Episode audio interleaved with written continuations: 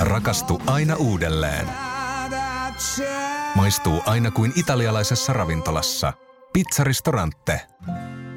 Moottoriturvat on autoaiheinen podcast, jossa autamme kuulijoita löytämään itselleen sopivan hauskan auton. Kerromme myös autouutisista maailmalta ja keskustelemme koeajatuista autoista. Minä olen Antti. Ja minä olen Matias. Kone käyntiin!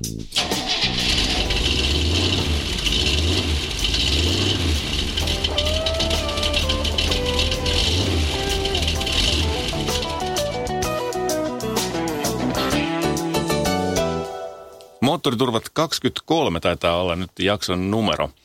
Aloitetaan ihan normaalin tyyliin autouutisilla. Öö, nyt on ollut vähän hiljaisempaa. Ehkä tässä pientä huhu-puhetta on kuultu muutamista asioista.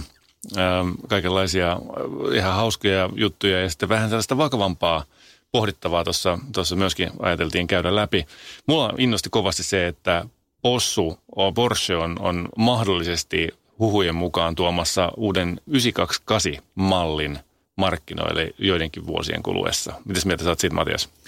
928 oli hauska niin Porsche-tyyppi, joka on vähän kadonnut maailmasta itse asiassa, että, että jotenkin jäänyt niin odottamaan tämän tyyppisiä etumoottorisia Porscheja takaisin. Okei, on mm. meillä niin kuin Panameroja ja tällaisia, jotka mm. on niin kuin vähän samanlaista formaattia, vähän pe- perhemäisempänä, niin se on ihan oikea takapenkki. Mutta mm. mut, mut tietenkin ihmettelee, kun, kun nykyaikana mennään siihen, että kaikille segmenteille tehdään omaa autoa ja muuta. Ja Porschekin on nyt venyttänyt sitä sitten maasturin päähän ja nyt tosiaan farmarin suuntaan sitten Panameran kautta, että miksei ne rupea täyttää näitä aukkoja. Ja mm. se, että ne on nyt mennyt katsomaan, mitä me on aikaisemmin tehty, niin, niin sehän on ihan ihan hauska idea. Että se sitten jää nähtäväksi, että uskalletaanko sinne laittaa joku V8 vielä vai, vai tuleeko niistä kaikista sitten jotain tällaisia eh, vähän vaisuja eh, hybridiautoja vai, vai millä logiikalla se sitten toteutetaan tässä varmasti monet meidän kuulijat siellä irvistelee, koska me ollaan molemmat vääräuskoisia Porsche-ihmisiä, tai ei me olla Porsche-ihmisiä varmaan kumpikaan sitten oikeasti, kun me suhtaudutaan positiivisesti etumoottoriseen, urheilulliseen äh, Porscheen, mutta, mutta mun fajalla oli sellainen 928 joskus aikoinaan, ja, ja tuota, hän nosti sen itse asiassa talviautoksi, kun hän oli tuollainen 60-luvun Cougar kesäautona, niin hän oli sitten että tämä Porsche 928 kelpaa hyvin talviautoksi, koska siinä on lukkoperä ja V8-moottori ja näin poispäin. Että, mutta että joo, bring it on. Mä haluan ehdottomasti sellaisen kun nähdä heti kun vaan tulee. Sehän on, ajatus on, tai todennäköisintä on, että jos sellainen tulee, niin se on niin sanottu kaksovinen versio Panamerasta, eli käytetään samaa tavallaan aihiota. Joo, mä, mä luulen, että se minkä takia mua kiinnostaa 928 tai mulle tulee siitä positiivisia mieleyhtymiä on se, että mulla oli joskus ihan jo lukio-iän jälkeen tai heti kun oltiin opiskeluikäisiä, sille että oli ajokortti ja muuta, niin mulla oli yksi sellainen filosofi, kaveri, terveisiä vaan Akille, mm. eh, joka siis ei ollut autoista meidän mielestä ollenkaan kiinnostunut. Sitten se lähti jonnekin Ranskaan opiskelemaan ja sitten se osti sieltä Porsche 928. Okay. Me oltiin kaikki ihan silleen, että että mikä juttu tämä on. Mm. Ja sitten me käytiin katsomassa sen autotallissa silloin, kun itsellä ei ollut varaa mihinkään autoon. Sitten mm. kaverilla oli Porsche ja sitten mm. me katsottiin sitä, että wow, sitten pistettiin käyntiin ja kuunneltiin mm. sitä ääntä ja, ja muuta.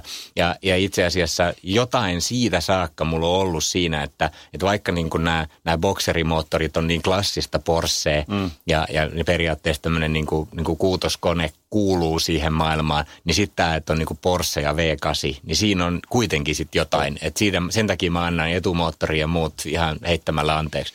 Mm. Ja edelleenkin voidaan olla tietysti sitä mieltä, että eihän siinä ole mitään järkeä, että se Porsche moottori laitetaan sinne taakse, kun se vaatii sitten niinku chiliardi vuotta insinöörityötä, että se saadaan pysymään tiellä ja, ja, ja auto ei olisi hengenvaarallinen. Että et, et, Mm, Keskimoottori kyllä. ihan jees, mutta takamoottori se ei oikeasti ole mitään järkeä. No niin, hate mail, antakaa tulla vaan. Tuota, mitäs muuta on osunut silmään? Niin mä kattelin tuossa, jos nyt näistä Porscheista vielä jatkaa, niin, niin tämä on kyllä aika tylsä juttu. Mutta ehkä se nyt kuuluu tähän perheautosektoriin. Sitten kuitenkin mainita, että siis Porsche on nyt taas julkistanut uudet Cayenne E-hybridit ja, mm. ja sieltä tulee nyt sitten yksi tällainen Eikö se länsi, sama, länsiväylälle sopiva Porsche lisä. Eikö se ole sellainen, joka tuota, on ihan sama tekniikka kuin tuossa Panamerassa? En no siis e-hybrid, joo. Tota, V6 bensakone ja, ja sitten siihen mm. jotain sitten 100 plus heppaa päälle tota, mm, Vähän eri sähkömoottorilla. Taso, mutta, mutta, Joo, mutta muuten kyllä ihan, ihan samantuntuinen setti ja ei siinä mm. mitään. Ne kuvien perusteella takavalot näyttää vähemmän kialta ja vähän paremmalta kuin on tuossa välissä näyttänyt, mutta muuten Joo. en, ei varmaan muuta kuin konossöörit tunnista kadun. Konossööreistä puheen ollen, niin äh, nyt on Aston Martin, joka on tietysti meidän tällainen äh, niin kuin unelman merkki jollain tavalla. Ai, ei, mua, mua ei kiinnosta yhtään mm. Aston Martin. Niin, mm. niin tuota, he ovat nyt sitten julkistaneet ihka uuden DB4. Tämä on mulle vaikea keissi, tiedätkö? Mm. Jotenkin siis, mä oon nyt tasapainoillut muutenkin, kun mä oon yrittänyt tottua siihen, että uusi Vantage on niin kuin mun mielestä Mazdan näköinen ja ei vielä niin hirveän onnistunut. Mm. Okei, mä en ole nähnyt sellaista koskaan livenä. Mm. perustuu kuviin. Mä varmaan kierrän tai kiellän kaiken ja muutan mielipiteeni heti, kun mä oon nähnyt sellaisia ja Niin. kuullut sellaisen. Mutta Aston Martin yrittää kehittyä ja muuta. Ja muutkin on näitä autoja tehnyt, näitä tällaisia retroja. Jaguarilla on samanlaisia. Ja sitten on näitä tällaisia Porsche-pajoja just, jotka ottaa vanhan Porsche-rungon ja rakentaa sen kokonaan mm. uudestaan. Mut Miksi? Niin. Niin. Et mitä järkeä siinä on, kun autoteknologia on kehittynyt, niin miksi tehdään niinku vanhoja autoja uudestaan? Et come on. Et No siis mm, kyllä move on. Tuon autotehtaan kannalta mä tietysti ymmärrän sen, että nehän saa tällä hienosti palstatilaa ja he pystyy kertomaan, että on olemassa ihmisiä, jotka on ihan valmiita maksamaan 1,9 miljoonaa puntaa autosta, joka on vanhan näköinen ja joka ei ole katulaillinen. Ei sä et voi niinku käydä sillä yhtään missään, vaan se, se kuljetetaan aina näille äh, niinku historic radoille tai niinku kiso, kisoihin sua varten, jos se on sitten odottamassa. Sitten Ja- otetaan kuvia, joita voi näyttää sit pubissa kavereille. Aivan, joo, joo. Ei se on siinä, on siinä tietty pointti, koska eh, mä, niin mun mielestä on tehty 70-luvulla hienoja autoja ja kun on itselläkin ollut joku 90-luvun eh, ja 2000-luvun näitä vanhoja autoja joskus, eh, jotka sitten on jo vähän epäluotettavia, mutta ne on ikään kuin muotoilultaan hienoja ja klassisia, mutta kun niihin ei voi luottaa ja sitten niissä on hirveä duuni ja sitten niiden niinku rakentaminen uudelleen vaatii hälyttömästi aikaa, mitä mulla ei henkilökohtaisesti koskaan ole. Mm. Et mä en ole silleen oikeasti tällainen mekanikkoautoharrastaja, mm. myönnetään, vaan mä oon tämmöinen mukavuudenhaluinen Gran Turismo-ihminen. Niin. Niin, niin mulla ei ole niinku aikaa siihen. Ei mulla ole aikaa edes siihen, että mä lähden metsästää jostain jonkun vanhan auton varaosia. En mä jaksa niinku sitä yhtään. Mm. Niin kyllä mä sen niinku ymmärrän, että jos olisi niinku hirveästi rahaa, niin, niin että hei, että joku voi laittaa tällaisen aika mm. hieno klassinen auto ja sitten sit siitä rakennetaan sellainen luotettava toimiva, jo- jos, jos ei ole tätä ongelmaa, että sitä pitää rakentaa ja nysvätä ja sitä purkalla ja jeesusteipillä pitää Niin. kasassa. Mutta ihan varmaan välimallejakin. Sä voit mm, varmaan yhdellä kymmenesosalla tuosta hinnasta saada ihan, ihan hienon jonkun muun uudelleen rakentaman retromod-tyyppisen auton ihan mistä tahansa autosta. Että sen ei tarvitse olla välttämättä se, se niinku tehtaan ää, uudelleen tekemä. No mä panostan siihen, että mä ostan tarpeeksi uusia autoja, että ne pysyy kasassa ilman, että niitä täytyy rakentaa uudelleen. Good for you. Hypätään äh, vähän asiasta toiseen. Me ollaan aikaisemminkin puhuttu sähköautoista ja siitä, että kannattaako ostaa vanha sähköauto esimerkiksi ja ähm, miten sähköautot kestää aika pitkään, kun niissä on vähemmän kuluvia osia ja niin edelleen. Nyt oli löytynyt ihan mielenkiintoista statistiikkaa.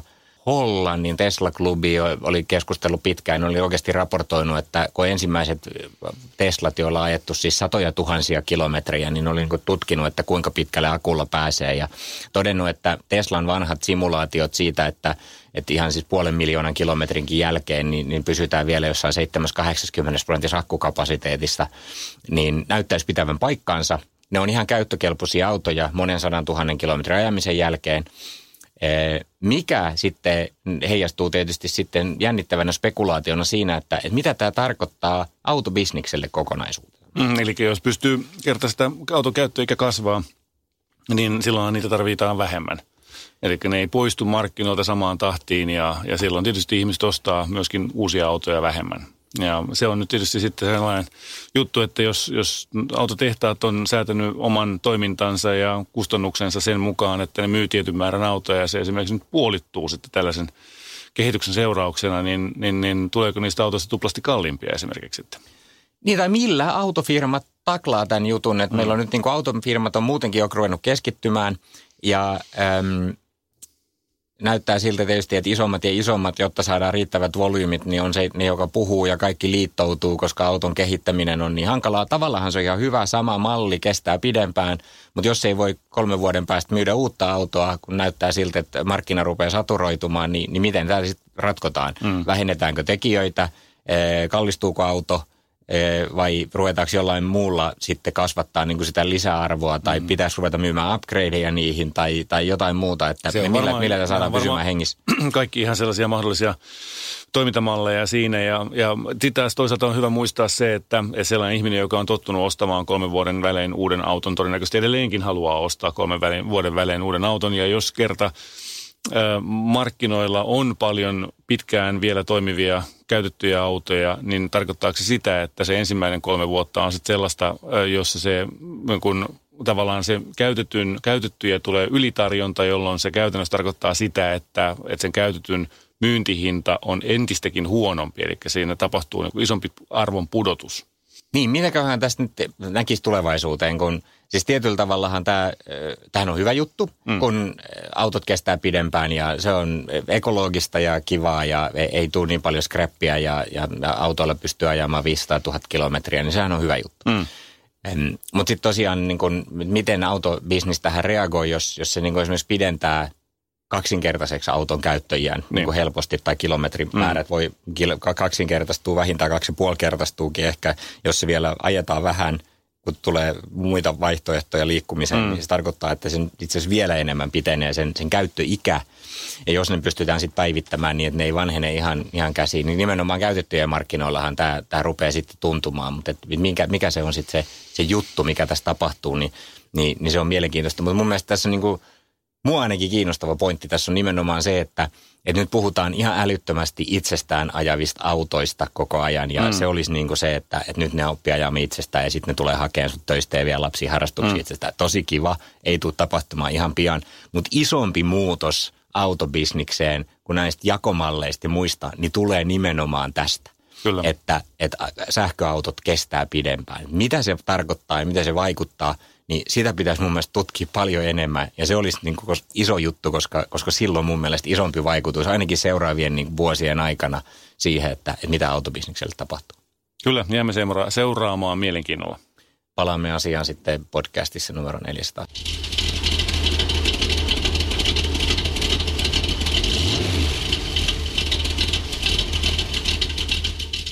Koeajo-osuus.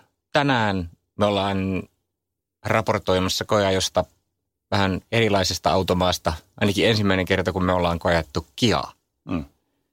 Kerätään tähän nyt kaikki vanhojen automiesten ennakkoluulot, mitä ihmettä, voiko Kiasta olla kiinnostunut, kannattaako sitä raportoida. Kyseessä on siis kuitenkin ehkä kiinnostavin Kia, mitä on, sanotaan nyt puolustukseksi. Eli Kia Stingeri, joka on Kian sporttinen kupee perheautouutuus, mistä kulmasta sitä nyt haluaa itse kukin katsoa. Erityisesti huomiota tietysti Kia Stingerissä on, on saanut niin sanottu GT-malli, joka on siis oikeasti V6 ja, ja, ja kiihtyy ja liikkuu ihan oikeasti niin urheiluauton lailla.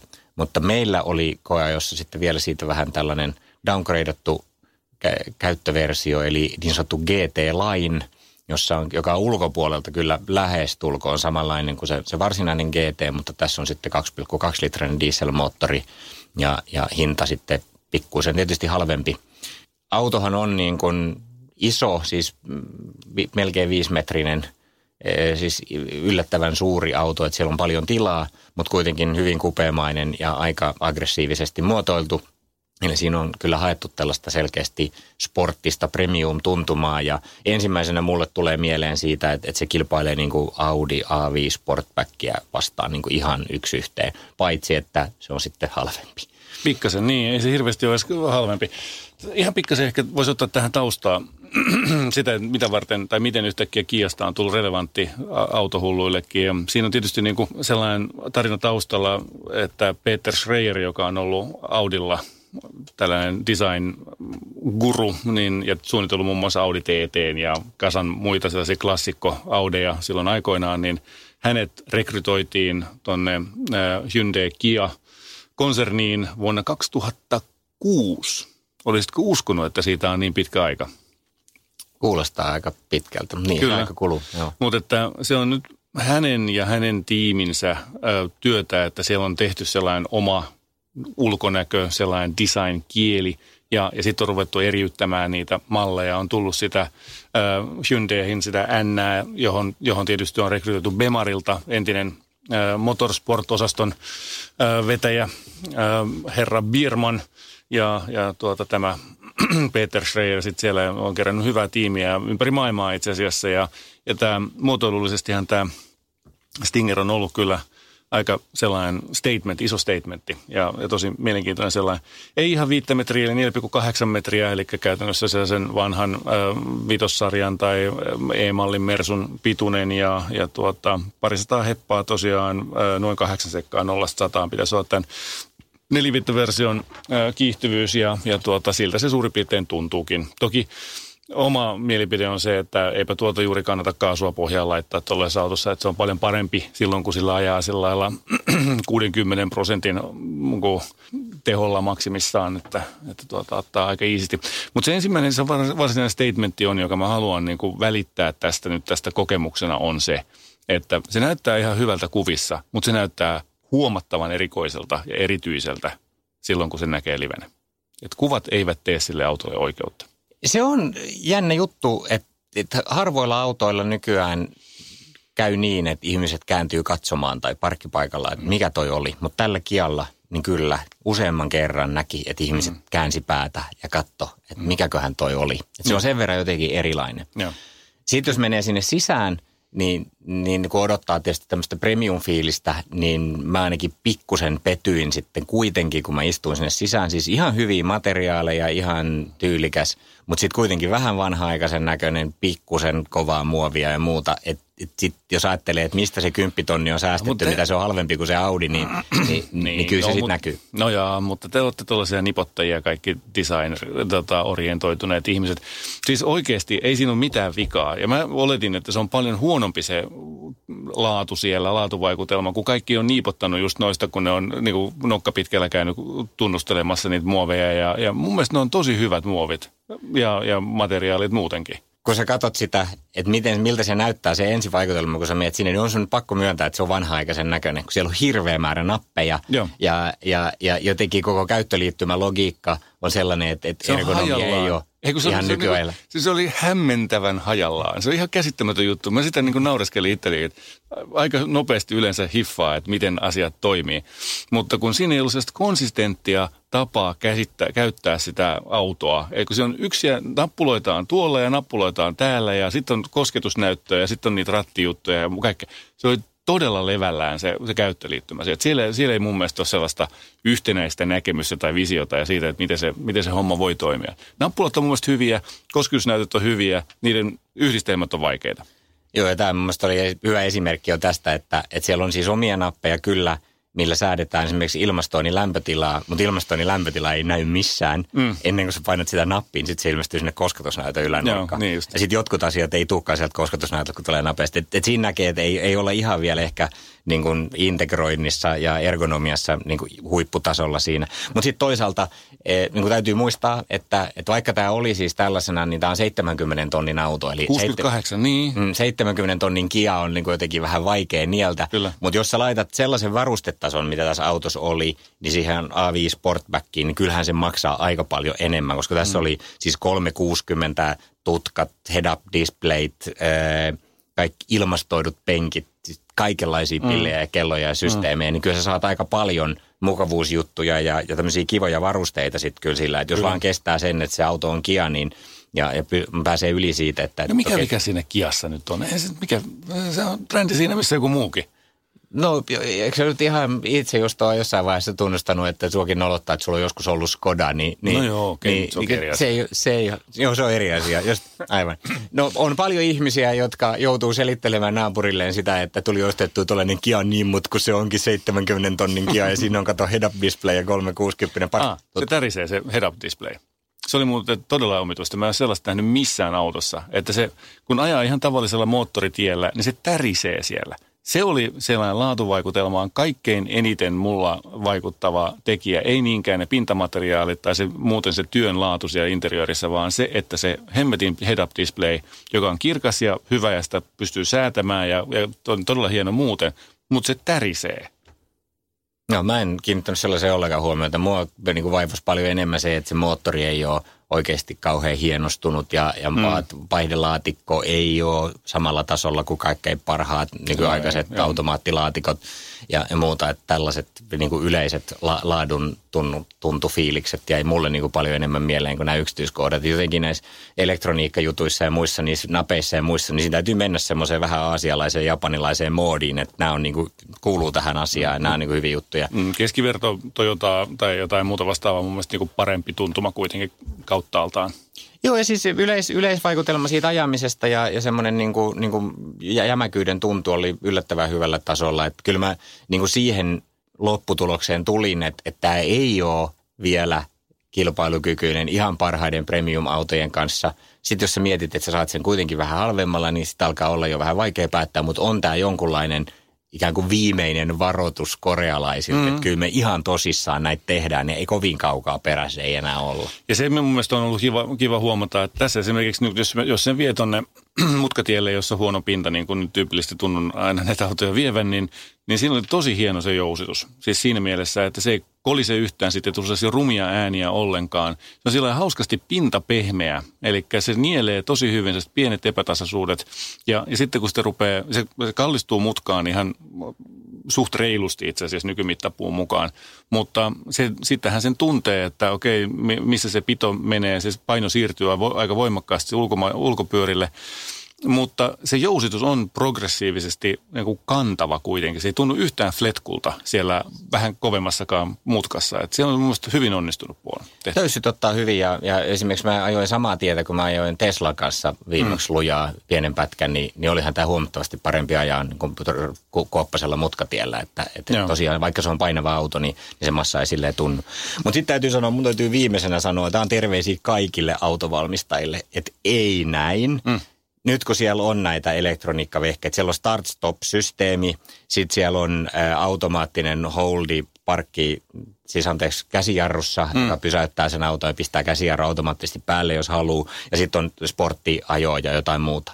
Niin miksi ne menee aina kaikki pois päältä, kun sen auton sammuttaa? Mm. Sitten joutuu start-stopi laittaa uudestaan pois päältä, taas sen käsijarru holdin automaattisesti päälle ja kääntää sen takaisin sportille sen – ei. Niin. No niin kuin koko Startstopin idea menee ihan pilalle, jos joka kerta niin täytyy aina päättää, että nyt mä haluan tämän pois ja sitten rupeaa hermostuttaa se koko Startstoppi, kun se ei toimi ja sitten sitä pitää sitä nappia olla painaa joka ikisen starttaamisen Miksi se voi olla vaan päällä? Miksei se voi olla vaan pois? no sitä varten, että ne saa sitä läpi sieltä. Silloin se niin kuin vaikuttaisi niihin päästöihin. Jos se, siis sehän on ihan regulaatiojuttu.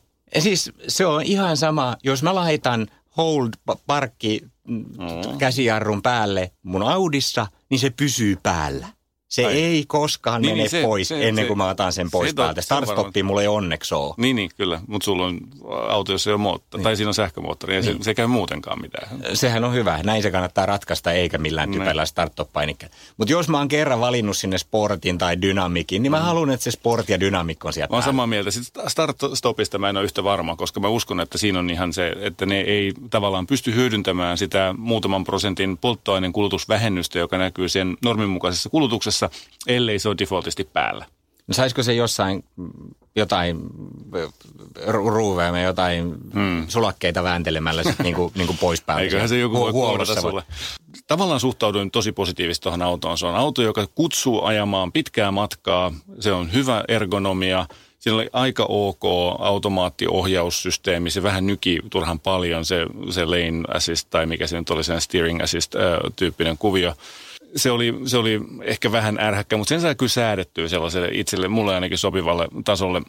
Takapenkille mahtuu hyvin yli 170-senttiset, vähän yli 170-senttiset teinit hyvin. Tavarantila oli ehkä vähän sellainen niin kuin pienen puoleen ottaa huomioon, että se on noin jättikokoinen auto. Mutta se, niin kuin se kaikista suurin huoli mulla ja, ja suurin ero oli se, että siinä oli täsmälleen samat renkaat, Continental Sport Contact vitoset, mitkä mulla on omassa Bemarissa. Ja näiden ä, tuottama ääni tässä Kiassa – on valtavan paljon kovempi. Eli et, et siinä on niin kuin mun mielestä nyt mismatch, että, että se kutsuu ajamaan pitkää matkaa tiellä. Se on, se on niin kuin siihen omiaan toi jousitus ja niin kuin koko se setappi, mutta se rengasmelu mun mielestä pilaa sen matkan teon. Sitä jyrinää kieltämättä oli. sitä ei auta kiistää. Niin mm. täytyy olla samaa mieltä. Joo.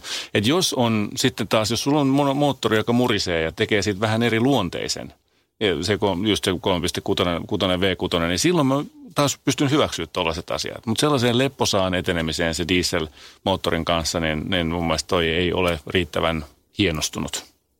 Ja siis hienostuneisuutta mun mielestä siinä sit puuttuu muutenkin semmoinen, siis se moottorin käyttäytyminen ja, ja äänet ja, ja just se vaihdelaatikon toiminta. Et siinä on niinku semmoinen, joku semmoinen pieni siinä jäi. Mm. Mutta jos nyt täytyy lopettaa tällaiseen myönteiseen juttuun, niin kerrankin oli puhelimelle paikkaa. Joo, kyllä. Vitsit se oli hienoa. Joo, siellä oli lataussysteemikin vielä. Joo. Oikeasti saa hyvän paikkaan näkyviin ilman, että täytyy Joo. huolehtia, että se joka sitten siinä on vielä laturipaikka mm. ja kaikki. Näin, hienoa. Kyllä, se oli hyvä. Et hyvä Kia, pisteet siitä.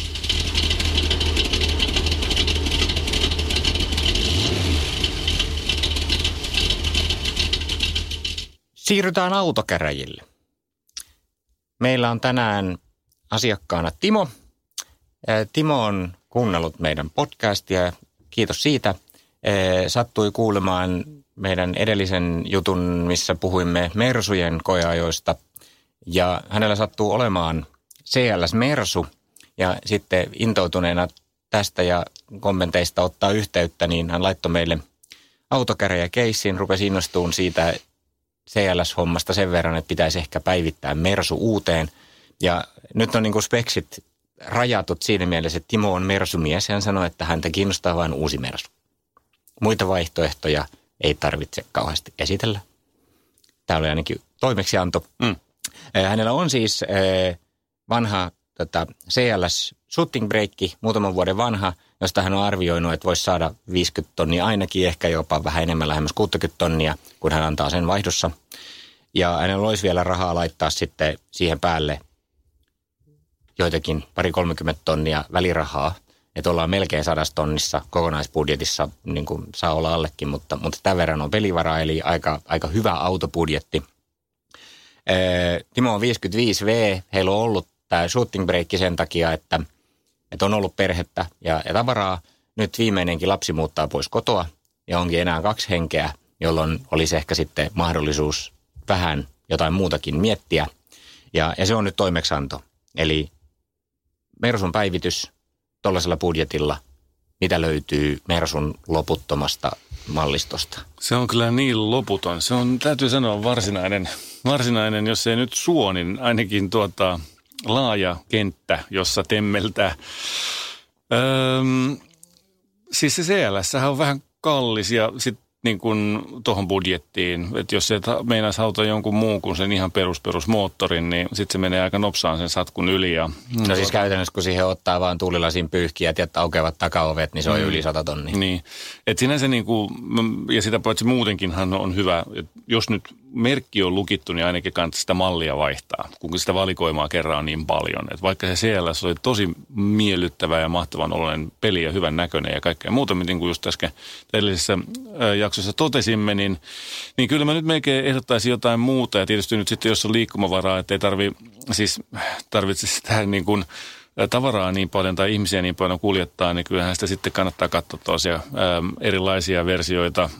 Mersulta kun löytyy kupeita ja kabrioita ja erilaisia äh, variaatioita näistä niiden malleista. Ja tämähän on ihan selkeästi musta tällainen klassinen mahdollisuus tehdä autoilusta taas hauskaa. Mm, että nyt kun vaihdetaan perhefarkkua johonkin muuhun, mm. niin, niin nyt jos koskaan. Niin.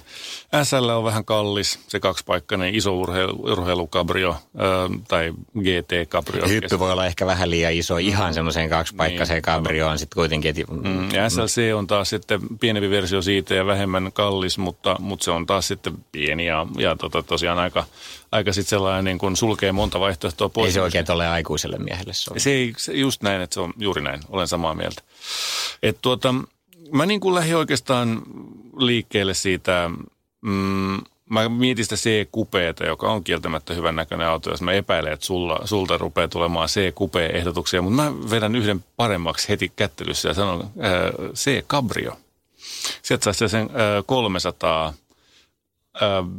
300 mallimerkinnällä olevan auton 245 heppaa, 70 tonnia.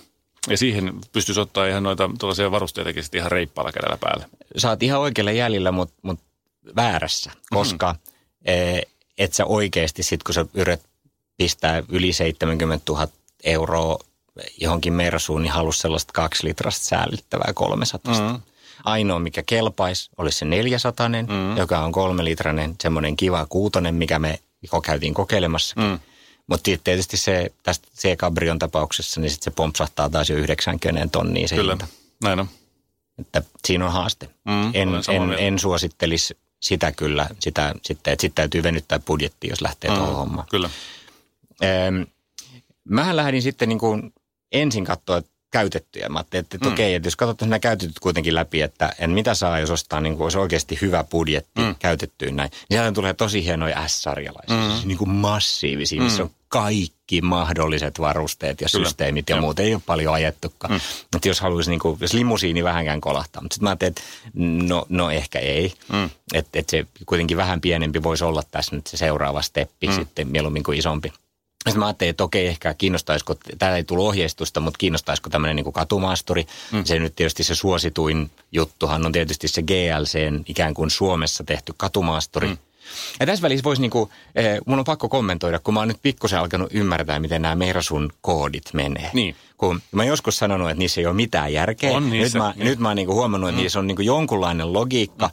Eli, eli nyt on niinku sillä lailla, että on niinku A, C, E ja S-sarjoja ja sitten vielä näitä maasturisarjoja erikseen. Mutta sitten kun mennään niin, niinku näihin kupeihin ja muihin, niin sitten on niinku CLA. Se tarkoittaa, että se on sellainen A-kokoinen pieni kupe. Mm. Hyvä. Ja sitten on G- GLC, niin G, GL on näitä tällaisia katumaastureita, niin GLC on sellainen keskikokoinen. GLA. GLA on se pienempi mm. ja sitten löytyy GLE, joka on sellainen möhkö, mm. Kasvattaa. Eli A, C, E se aina kasvaa.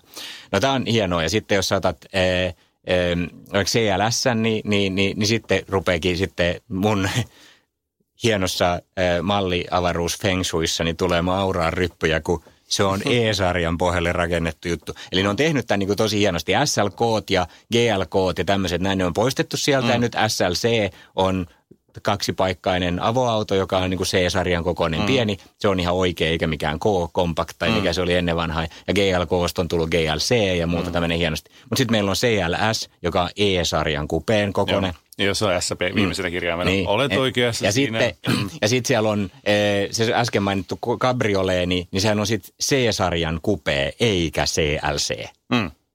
Come on, Mersu, jos te olette insinöörimäisellä pieteetillä tehnyt tämän, niin, niin miksi on tällaisia mokia siellä No seassa? sitä varten, että se on monifunktionaalinen organisaatio, jossa on myös markkinointi, joka sekoittaa tällaiset asiat, kun niiden mielestä se... Hyvä se- markkinoinnin vika, aina Kyllä, markkinoinnin vika. markkinoinnin No vika. hyvä, markkinointi tekee tosi paljon töitä nyt Suomessa eh, veholla siinä, että ne myy sitä GLCtä, kun sillä on niinku Suomi Editionkin olemassa mm. ja kaikkea muuta, kun nyt on niinku suomalainen katumaisteri, mm. kun se on vielä hybridi, niin, niin sehän on niinku tosi suosittu mm. nyt. Ja se, mikä mua hämmästytti siis siitä, niin siis GLC hybridi maksaa vain 60 tonnia. Niin, mutta sen voisi ostaa sillä kupeena. 350e Formatic Business AMG 68 tonnia perusinta. Se on aika hyvän näköinen auto. Siinä on tota, plug-in hybridi, siinä on vähän vajaa 10 kilowattituntia se akun koko, että sille hirveän pitkälle kyllä köröttele. Mutta kyllä se silti ihan mun mielestä validi juttu on. Siinä saisi sellaisen niin kuin erikoisemman näköisen jutun ja se on itse asiassa mun toinen äh, ehdotus. Tai siis sellainen, niin kuin, mä, jos on vähänkään kallellaan noihin hybrideihin, niin, niin toi olisi mun mielestä kaikista ehkä mielenkiintoisin, koska sieltä puuttuu, noita hybridejä ei saa ihan joka, joka autoa vielä tässä vaiheessa, nyt varmaan rupeaa tulemaan sitten muihinkin, mutta, mutta toi olisi mun mielestä sellainen jännä, hyvän näköinen ja, ja mm, niin kuin toisi uutta näkemystä kyllä varmasti tähän tota, autoon. Joo, ja just tälleen kahden hengen perheelle, jos ehkä kuitenkin on sitten vielä roudattavaa, mm. mutta ei ärittömästi, niin sitten tämä C-koko luokka on niinku se suurin, mihin kannattaa mennä. Että kaikki mm. nämä GL on vaan niinku, niinku Niin on. sellaisia, mitä pitää hävetä maantiellä. maantielle. Niin, niin mutta siinä on kuitenkin sitten, se, niin kuin voi käydä rautakaupassa ja voi, voi niin kuin roudata tavaraa sitten siellä takatilassa kuitenkin, että, että sinänsä se olisi mun mielestä hyvä ja, ja sitten se oikein se, kuin, että jos sit ei ole niin kiinnostunut noista latailuista ja, ja haluaisi kuitenkin niin kuin nyt sen ketterämmän auton, niin se mun ykkösvaihtoehto on se ihan oikea AMG C43. 89 tonnia, 367 heppaa, sillä saisi jo ihan niin retvakkaan hauskan pelin. Ei, ei näytä lapselliselta päinvastoin, näyttää erittäin grown up, mutta, mutta hauska peli muuten. Mä itse asiassa kävin tässä välissä vielä niin katsomassa ne käytettyt, että jos oikeasti mennään tähän AMG-logiikkaan, mm. Mersulla nyt on vähän niin kuin tätä samaa kuin BMWlläkin on, että näitä M-lätkiä laitetaan joka paikkaan, niin nyt on kaiken maailman AMG-laineja ja mm. muita sporttivarusteita, että se vähän niin kuin pilaantuu. Mutta jos menee vanhaan kunnon AMG-Mersuun, niin, niin taas siellä käytettyjä sektorista. Sieltä saisi E63 AMGn kaikilla systeemeillä oikeasti massiivisilla Kyllä. tehoilla, mm. niin saa tuommoisella budjetilla ja kaikki Menneen korjaukset tulee. ja muut mm. vielä päälle ja, mm. ja rahaa jää vielä ylikin. Että jos sitten niin kuin oikeasti haluaisi kunnon mm. V8-meininkiä, niin mm. sellaisia löytyy. Ja löytyy myöskin käytettyjä, siis CLS 63 AMG löytyy vielä Suomestakin ihan, mm. niin, niin että sieltä löytyy sitten, jos oikeasti... samaan sitten. Niin, samaan, mutta, mutta, mutta, mutta tun, tun, tunnelmaa ja, ja, ja iso bensakone, niin, niin se on niin kuin yksi sellainen träkki.